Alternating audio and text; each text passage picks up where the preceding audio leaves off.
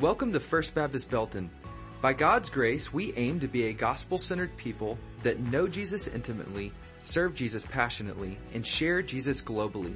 Thank you for joining us today. We hope that you enjoy the following message. Don't you appreciate the music we just had, the time of worship? What a blessing. You know, Jesus really is the King of Kings. And it's nice to be in His house to spend this time. I want you to know the world is watching what we do all the time. Some people are watching to try to find fault with the church and with Christians to give themselves an excuse to not believe. Others are watching, looking for a way out of the darkness and we're to be that light. Last week I shared with you a message with the focus on mostly our individual witness. We are to be Christians each day as we encounter the world. I shared with you our challenge was to be careful in our speech. Think about what we're saying and the impact it has before we say it and how we say it. The challenge was to keep our lives open to God's Holy Spirit so that He can speak to us and guide us and lead us into doing the right things. The emphasis was to reject the world's anger and violence because we have a God of peace who came and gave himself for us. And fourthly, to embrace treating others the way Jesus would treat us and have us do that. That was last week's focus because the world is watching us for an example. But today the focus is similar but a little different. Today it's moving just from the individual to us as a church. You know that community out there is watching us. We have a reputation. We have a building that people will recognize. We have a sign out front that says First Baptist Church. So it's there. And people are watching to see what we do. And I think sometimes we as individuals get caught up in things of the world to the point that we forget that, that they're watching us. People do know where you live and they know that your car or your truck or your suburban is not in the driveway at home, but they're going somewhere. And the time you're coming here, they, they may think, you know, they're going to church. I bet they're going to church, not to HEB. Don't you hope that's what they're thinking? Now that's not to say you may not stop by HEB on your way home or Walmart or someplace else. But that's a testimony that church means something to us that we would do this consistently. But whenever we get too busy, caught up in the things of the world, we sometimes neglect a little bit our fellowship with God and one another. Sometimes we can do that even by doing good things. We can neglect doing the best. I want to tell you a little story. I, I grew up in the Texas Panhandle. My hometown is a name, little town named Silverton. It's in the South Plains. It's between Amarillo and Lubbock, about 12 miles from the edge of the Caprock. It's part of those of you that know Texas geography called the Llano Estacado. Staked plains.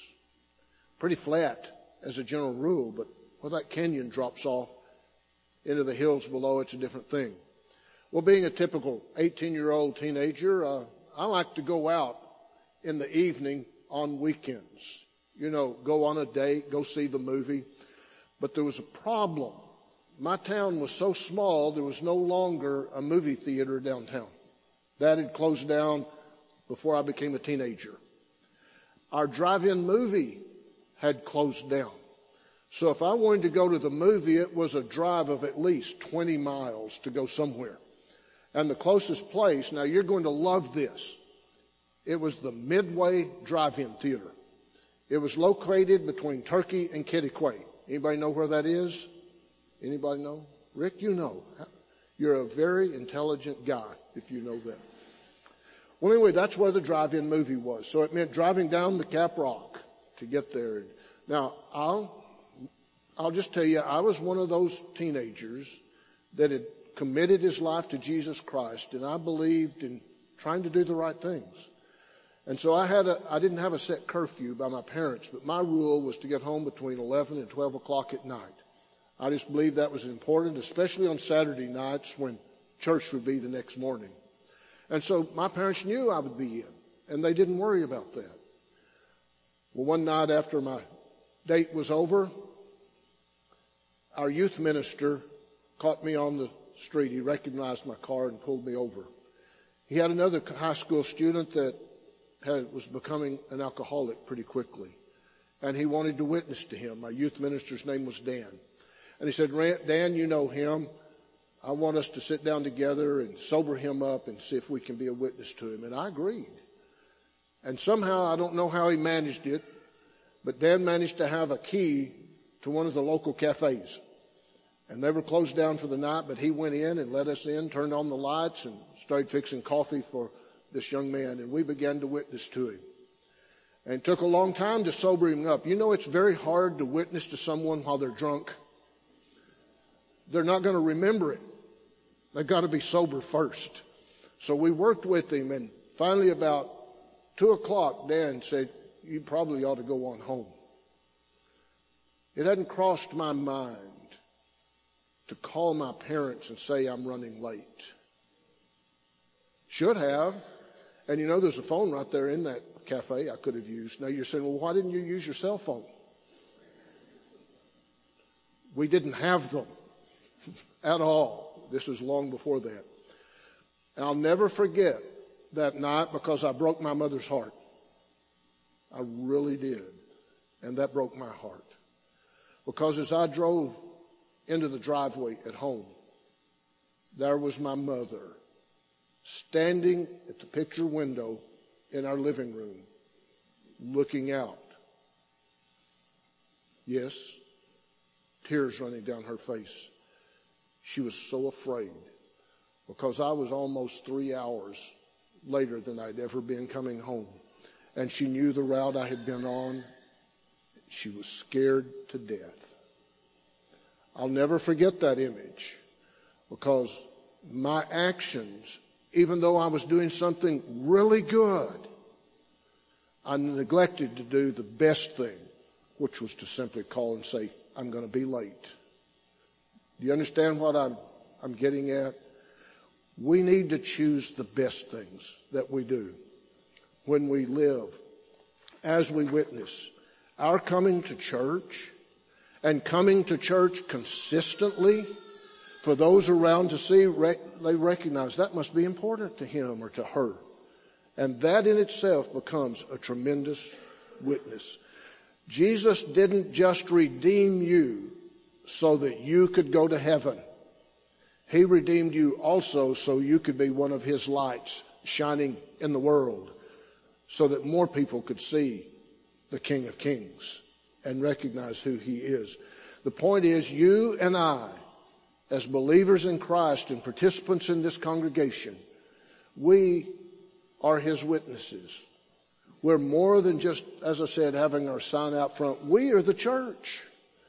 And I want to encourage us during this Christmas season to let the light shine even better. Do everything that we can. You and I understand the popular terminology. It didn't used to be this way, but America is now considered post-Christian by many, many people because the influence of Christianity seems to be wavering and fading. I don't think we have to let that continue. I think all the congregations around this country who are worshiping Jesus Christ, if we would all take our job seriously, we could turn this country back to truly being a Christian nation. Because we have a witness. It's, I'm not talking about politics. I'm not talking about anything more than us loving one another and it's showing so much the rest of the world wants to see it. As I said, they're watching. So today God is also watching to see what we're going to be as a church. Now I want to give you uh, this one word of advice that I think is important. Now I know it's right after Thanksgiving and here you are in church. I'm proud of you. I'm glad to see you here. This was a priority. But we need to keep that up. And as a part of this church, we have probably one of the best church staffs of any church I have ever seen. I am so proud of them. They've done a great job in this year that we've been without a pastor. We haven't missed a beat. We've had great preaching and we've had good leadership.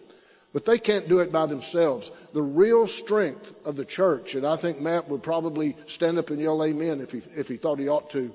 The real strength of the church is not the staff, but it's the congregation because there's so many of us.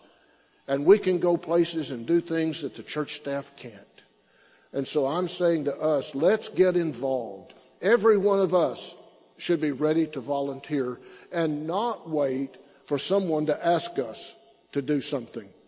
That breaks my heart whenever I'm hearing someone says to me, well, nobody's asked me to do anything.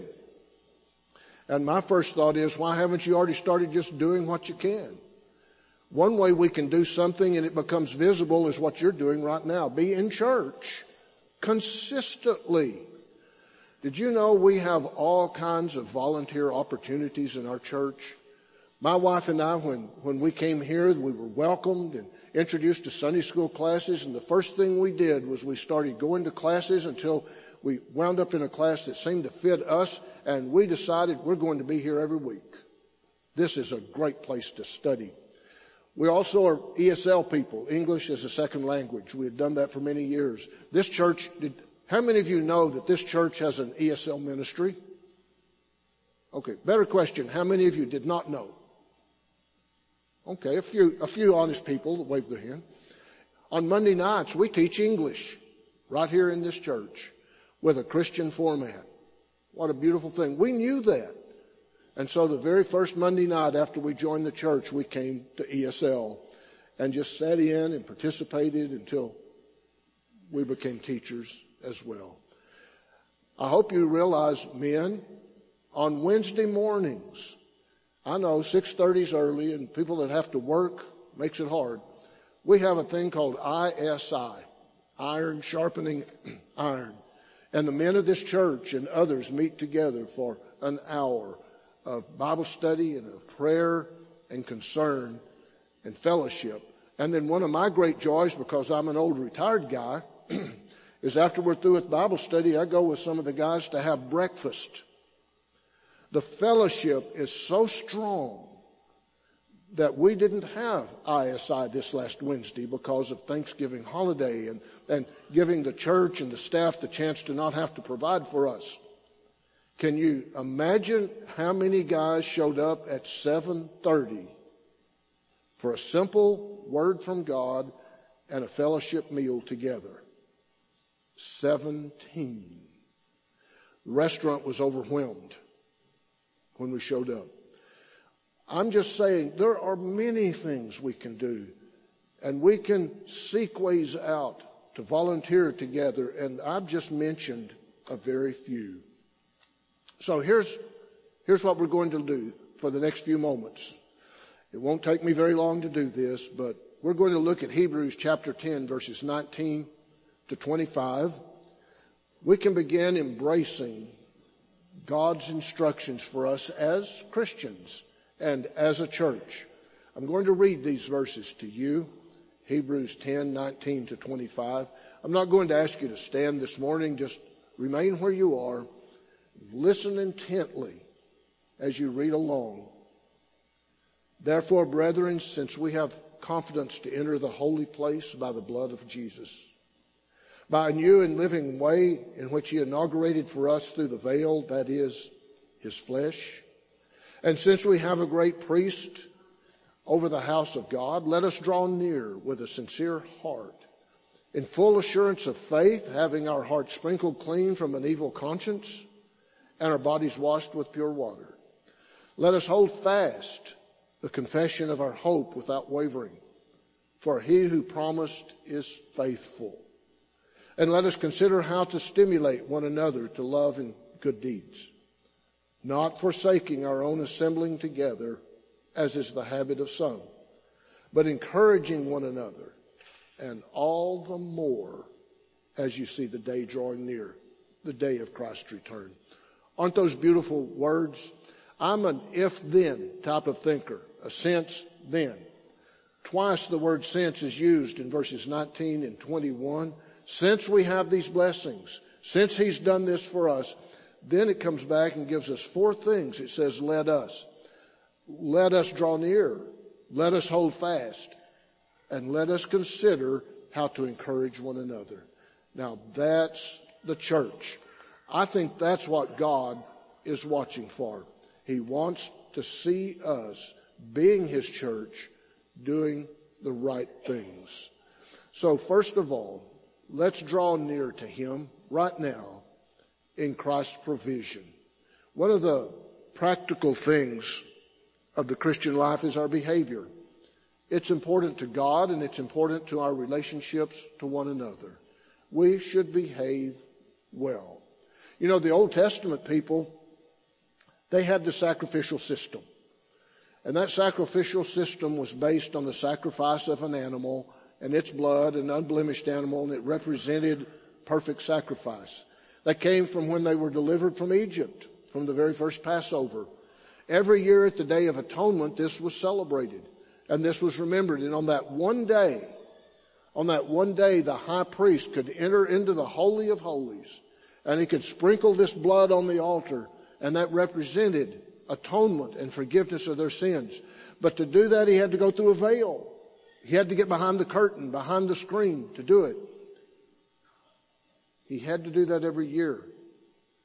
Through Jesus Christ, gloriously, when he died on that cross, that veil that was in the temple was torn from top to bottom. And it was opened up so that every person who will, whosoever will may come, can come before God directly without having to have a high priest because that's Jesus. And we don't just do it on the Day of Atonement. We can do it every day. We can do it every Sabbath. We can do it every Sunday. That's because what He did, He gave us direct access to the Father who loves us so much. The door to fellowship and forgiveness for all of us is wide open. It is no longer closed. And so that's what I reflect when I, on when I read these verses, what He has done for us. In Jesus, we, we get to see the Father and we know that He's our eternal advocate. Everything in His earthly life showed us what the Father is like. That He's sacrificial, that He's caring, that He's loving, that He's healing, that He's life-giving, that He is resurrection. We should draw near because Jesus has shown us what He's like. Another thing is in verse 22, if you keep your Bibles open and like to look at the verses, it says, let us draw near with a sincere heart in full assurance of faith, a sincere heart. We're not to come to church or do church work half-heartedly. This should be an enthusiastic part of our life. Now, I'm a, I'm a football fan. I'll admit that. I, I love watching football. I love going to football games. I, I love following uh, UMHB in football, and it's easy to follow UMHB. What a winning football team. I'm personally excited that they're going on another week. I'm hoping, I haven't looked at the information, that they get to host it again. It's fun. But you know, I also watch some football on television too. I'm very interested in the outcome of the games. I was interested in the uh, Oklahoma Oklahoma State game last night. Anybody else find that interesting? Yeah. You know, if you're a Baylor fan, that was a real important game, wasn't it? It came out just right.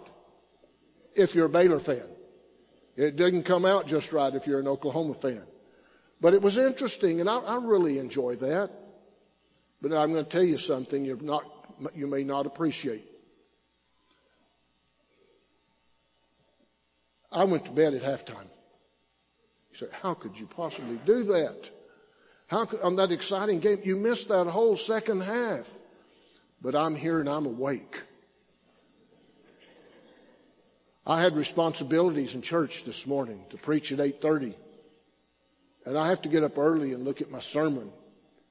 I'm old enough, I have to do that or it's not all going to stick. And so I was up early this morning getting ready to come to church. You see my illustration? Sometimes uh, we can be doing a really good thing, a fun thing that there's nothing wrong with. And we have to make a choice which is the better thing to do. And I think consistent attendance in church is a truly important thing. I'll tell you what, Logan Reynolds is going to love it if he looks out at this congregation at 8.30 and 11 o'clock and he sees your faces and a whole bunch more. Now today it's lower attendance because of a holiday.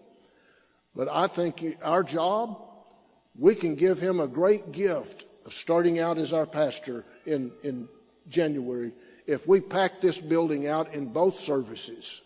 Wouldn't that be a good thing? That's going to show God that we're ready to go forward and move on.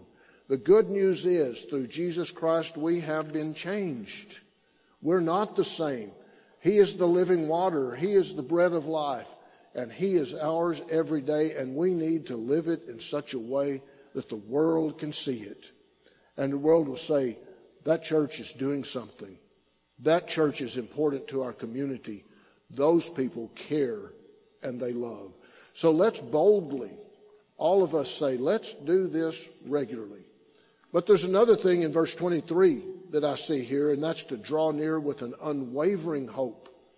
He says, let us hold fast our confession of hope. I remember when I was first a Christian. I remember being 10 years old and giving my heart to Jesus Christ. He's been my Savior ever since. I won't tell you how many years that's been, but it's a lot. And there have been ups and downs in life and challenges. But He has been my constant hope. And He's your constant hope. If you know Him as your Lord and Savior. His Holy Spirit is in your heart. And He's in your life to guide you and to direct you. What a wonderful blessing. And why I can share this is God always keeps His promises. God will save us forever.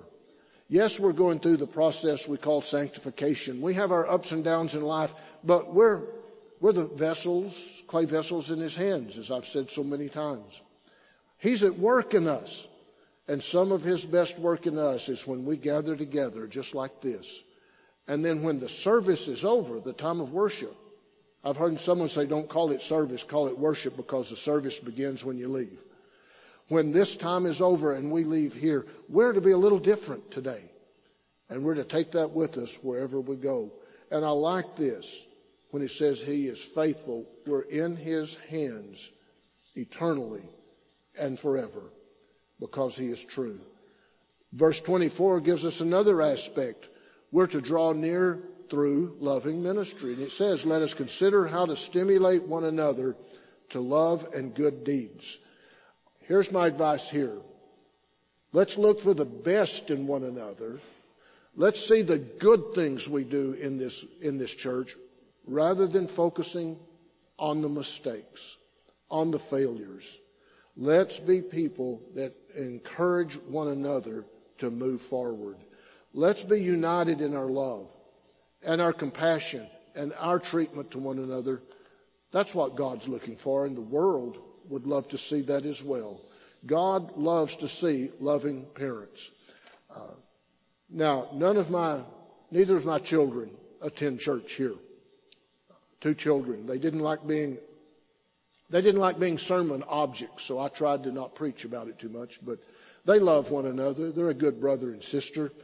But when they were growing up, my son loved to torment his older sister. Were any of you like that? Anybody that you like to torment a brother or sister? He did. He was the younger and he just loved to do that. Sometimes my wife said we should have flushed you when you were a baby. But you know what? Today he's a solid rock of faith in Christ. My son is one of my best friends. My son watches out for us. Our daughter watches out for us. We're a family. And we love one another. And we love being together. Well, guess what? We're God's family. And maybe it's time for us to not torment one another anymore. And I'm not just talking about our congregation. I'm talking about every one of us. And support one another and pray for one another and love one another. And then a, a point that I've already made. is verse 25. We're to draw near through faithful attendance. He simply says we're not to forsake the assembling of ourselves together, but to come together. To come together faithfully and regularly because that is a witness to other people. That's consistency and it's important for us to do. So what happens when we're faithful in attendance? It means we position ourselves on Saturday better to come to church on Sunday. It means when we're doing this and we're worshiping God regularly, we will have more joy during the rest of the week. We will be spiritually stronger during the rest of the week. We will be more aware of our witnessing opportunities that come during the week. We will be people with so much more fellowship in our lives. And I, I want to illustrate to us this morning before I, I draw this all to a close. We're stronger together than we are apart. So much more. Now, Matt has volunteered when I asked him to do this. I'll let you think about what I mean by that. But he's agreeable to help me with something this morning. I have two pins here that I've tied together with a piece of string. I don't know if you can see the string or not, but it's, it's here. Now, take a look at Matt. Does, do you think he could break this if I give it to him? Anybody want to? No. All right, Matt, take those and see if you're strong enough to, to break that single thread. Oh.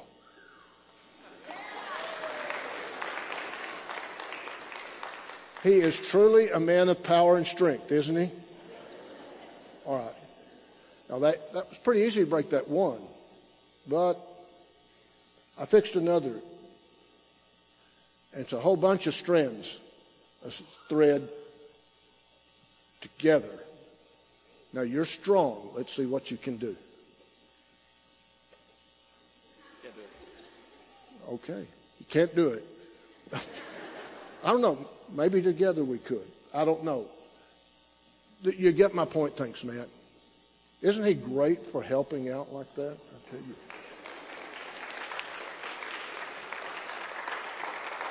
I, I did not call him in advance because I just wanted to spring it on him this morning. Simple point. You try to do this by yourself and you're no stronger than that thread. But when we join together and we're serving God, we become very strong. Now, individually, a congregation, could it be broken? Sure. We could get enough guys and enough leverage and we could break those strings. But the point is together we become invincible in this world in God's kingdom. So I want to close it out and finish it up with a reference to Revelation 2 and 3. What's God really looking for? He's looking for everything I've been sharing with you over these last few moments. But here is also what God is looking for. John the apostle wrote to seven churches in Asia and they're listed in this passage. He told what they were doing right. He told what they were doing wrong and what they needed to do. Some of them need to repent. But listen to what God was looking for in his churches.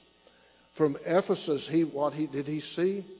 He saw that they were diligent in working together and they had a great reputation in the community. He saw that they pers- per- persevered despite a negative culture. They were strong in their faith. He saw that they were doctrinally sound. They didn't allow false doctrine to come in. Does that sound like out of Hebrews verse 23 when it says, let us hold fast the confession of our hope, not wavering? That's what they were doing in Ephesus. Like Smyrna in chapter 2, they were faithfully enduring also cultural opposition. That's two churches and they were standing strong. And they were strong when they were financially strapped, trying to meet their budget and failing. They were still strong. He wants us to be like Pergamum, to stand fast in our faith and demonstrate it by the way we live. They were doing ministry and they were staying at it. Does that sound like learn ways to stimulate one another to do things? They were strong in ministry, like Thyatira. They were known as a congregation of love for one another. That's a good example. They were keeping the faith and growing in ministry, and they were busy serving one another. That's what God is looking for. Like Sardis, they had a good name. And in that passage, God says, I know you have a good name. Keep it safe. Keep it that way. And like Philadelphia, the name of love, he encouraged them to stay faithful to God and one another in their love, such as don't forsake yourselves from assembling together. So those churches, there were beautiful things that they were doing right, and God spoke of those through John. Now, you and I that are Bible students, we know they also had some problems in most of them. That's not my focus this morning. My focus this morning on a, is on us to do the good things that those good churches were doing. And if you want to, I do encourage you this afternoon or this week, read those two chapters in Revelation. Let them speak to you about what we need to be as a church. So here's my conclusion. I think our church is at an important crossroads. Certainly we are. I've had two pastors in a row that stayed for over 50 years combined. We have that kind of potential with a young pastor named Logan Reynolds. Let's not wait on Logan to mold us and shape us for the future. Let's do it ourselves. Let's do it ourselves by reading this passage we read in Hebrews and saying, that's the kind of person I want to be. I want to be a good member of the church. I want to be a faithful member of the church. I want to be a supporting member of the church. I want to give our new shepherd the best situation he can, have by being a good lamb, by being a good sheep, by being, do that rather than being a bunch of old goats. Okay? Some of you will understand that that illustration. Let's embrace our future and keep us, keep our focus on Jesus. Logan cannot make us a strong church. he can lead us to the water, but he can't make us drink. It's our job to take the living water and let Jesus do what he wants to in us. I believe the best is yet to come in our church. I believe it's a great church. I believe it's been a great church. I believe it can be a greater church in the days ahead if we will do it God's way. Together, we can position ourselves to let the light shine.